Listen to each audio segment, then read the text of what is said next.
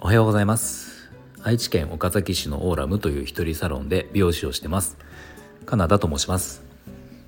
このチャンネルでは一人サロンオーナー様やこれから一人サロンをするかもしれない美容師様のお役に立てそうな情報や美容のこと髪のことなどを毎朝7時に配信しています。はい、今日は美容室一人美容一人サロンが、まあ、集客などをするときに、まあ、いろいろ考えることがあると思うんですが、まあ、その時に近隣のサロン近隣の美容室を意識するっていうこと。まあ意識するとかリサーチをすること。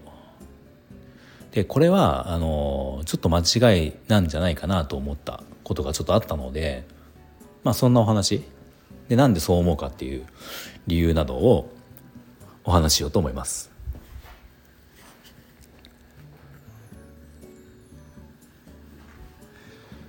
まあ、多分普通に考えてそのお店をやる集客をするってなった時に、まあ、同同業者、まあ、同じそのサービスを提供しているその近くのお店、まあ、美容室だったら近くの美容室周辺の美容室とかを、まあ、リサーチをするとか意識をするっていうことは、まあ、あの普通に考えたらあると思うんですね。で、えーまあ、実は僕も独立した時初めて独立をしてお店を持った時っていうのはあのもうそれをまず真っ先にやったんですよ。あのまあ、今とはちょっと違う場所でお店を出したんですけどこの価格を決めることに関してもその近隣のまあその、えー、その地域の平均価格みたいのをちょっと調べるためにどのぐらいでやってるのかなってことで、まあ、あのホームページを見たりとか、まあ、ちょっと場合によってはあの今今思うと少し失礼な話なんですけどお客様のふりをして電話をして問い合わせをさせてもらってあの金額を、まあ、ホームページとかに載ってない店だと金額を教えてもらったりとか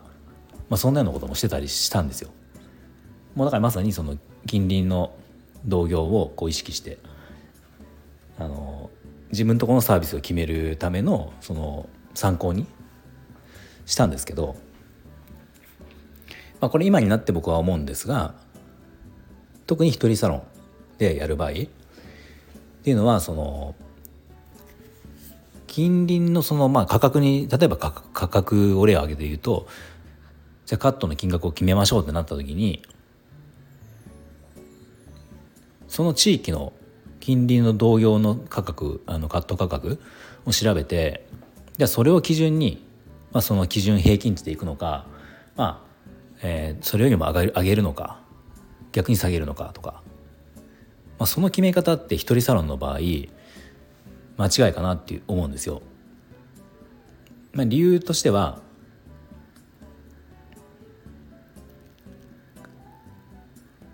一人サロンのその価格を決めるのって結局そのただ自分がどれだけ利益が欲しいかというかあのまあ固定費とか決まってくる金額その支出があると思うんですけど、まあ、これに対してどれだけの売り上げが欲しいかっていうところから入ってじゃそしたらじゃ例えば100万円月に100万円の売り上げが必要であったらこの100万円を売り上げるのにじゃあ月に単価が、えー、お客様の単価がいくらぐらいでその単価のお客様が月に何人来てくれれば大丈夫なのかってことはじゃあ1日何人来てもらえれば大丈夫なのかっていうふうに考えるのがまあベストだと思うんですよね。まあ、一人サロンって特にその対応できるお客様の数がまあ上限が限られる限られるので、まあ、その感じでやるのがベストなんですけどまあ、なのでその地域のじゃあ、あの近くの美容院がこの価格だからじゃあそれぐらいがいいのかとかそこよりも高い安いっていうところでやるってなると、まあ、それがたまたまその自分のところの、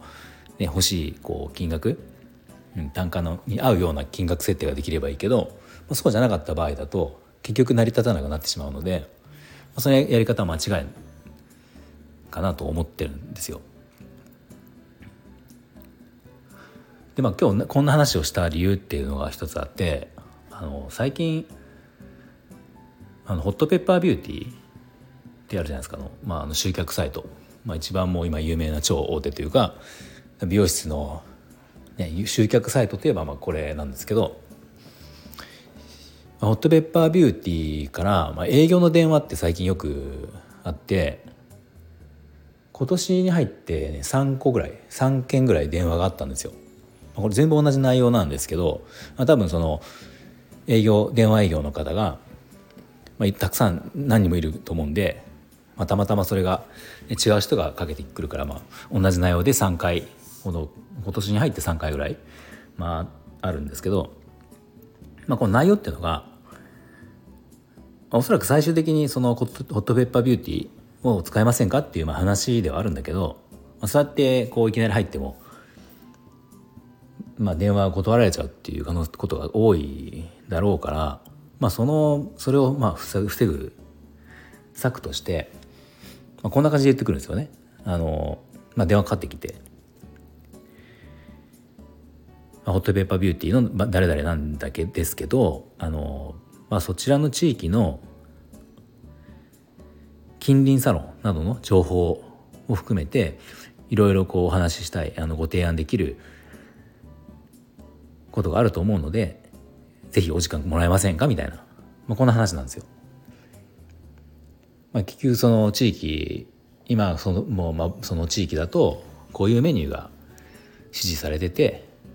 で大体こんな感じの価格でやっていて、まあ、こんなお店が流行ってますよみたいなことだとは思うんですけどねちょっと聞いてないからちょっと分かんないんですけどあそういうことだと思うんですよ。ではそういうことでお役に立てそうな情報がありますっていうことで時間を取ってもらって、まあ、そこから徐々に最終的にホットペッパーを使ってもらえればっていう話になったりとかおそらく無料プランでまずこれ使ってみてくださいっていうことだとは思うんですけど、うんまあ、そんなこ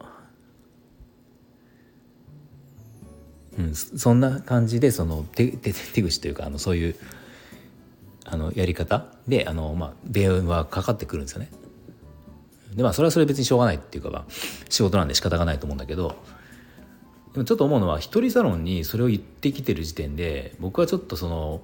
ホットペッパービューティーのその、まあ営業の方、まあ、会社の方針か分かんないけどちょっとなんかその正直集客センスっていうとかあまりなんかこう勉強ができてないのかなってちょっと思っちゃってまあ確かにその価格お得感で勝負をしてる店とか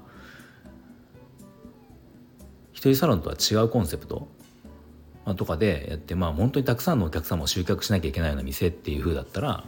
まあそれも間違いではないと思うんだけどもう一人サロンって別に今珍しいわけじゃないしまあ、この電話かける前にね一人サロンっていうことはうちが一人サロンであることはもちろん調べれば分かるわけなのでこれ調べて電話してるのか営業してるのかそれすら調べてやってないのか分かんないけど、まあ、調べてやってないとしたらもうそもそもなんか営業の、ね、こう仕事としてできてないなって僕は思うけど、まあ、もし一人サロンで分かっててあの内容で言ってくるっていうだとしたら、まあ、それはそれでやっぱりあまり業界のこと分かってないなっていうふうにもちょっと思ってしまってそうそれで、まあ、それに対してどうこうっていうよりもその話を聞いてあちょっと今日はこういう内容であのラジオを話そうと、まあ、ちょっと思ったっていうことがありました。まあ、なんかでもあれですね電話営業はちょっとこう小規模サロンとか特に一人サロンはにはやっぱ嫌がられると思いますけどねなんかうんあまりその電話でまあ会社がそうだから仕方がないけど仕方ないとは思うけど電話でかけてそのお時間取ってもらえませんかっていうのは一人サロン